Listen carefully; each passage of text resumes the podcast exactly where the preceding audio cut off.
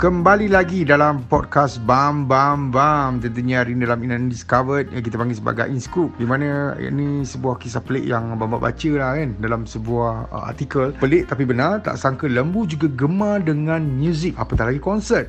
Itulah yang berlaku di sebuah ladang ternakan yang terletak di uh, daerah Dorset England Apabila lembu-lembu di sana diberikan layanan istimewa Dengan sajian konsert muzik ketika proses pemerahan susu. Seperti apa yang dilaporkan oleh The Sun Menurut peternak lembu yang dikenali sebagai band Waters mendakwa lembu peliharaannya akan menghasilkan susu yang lebih sedap dan manis juga berkualiti jika mereka disajikan dengan konsert muzik. Menurut Waters, idea mengadakan konsert khas buat uh, ternakannya itu dipercayai mampu mengubah mood lembu-lembu yang berada dalam kandang tersebut dalam keadaan baik jaya dijayakan minggu lalu di sebuah kandang yang dipenuhi lembu dan diketuai oleh pemuzik yang pernah terlibat dengan uh, pemuzik-pemuzik handalan seperti Rod Stewart dan juga Rolling Stone. Konsert itu berjaya dijayakan minggu lalu lalu di dalam sebuah kandang dan yang pastinya menurut Waters hampir 120 ekor ternakan di kandang itu kelihatan seronok dan menikmati muzik jazz dan rock yang dimainkannya sepanjang proses memerah susu dijalankan. Saya rasa lembu-lembu ini suka dengan idea memasang lagu ketika susu diperah. Ha, katanya.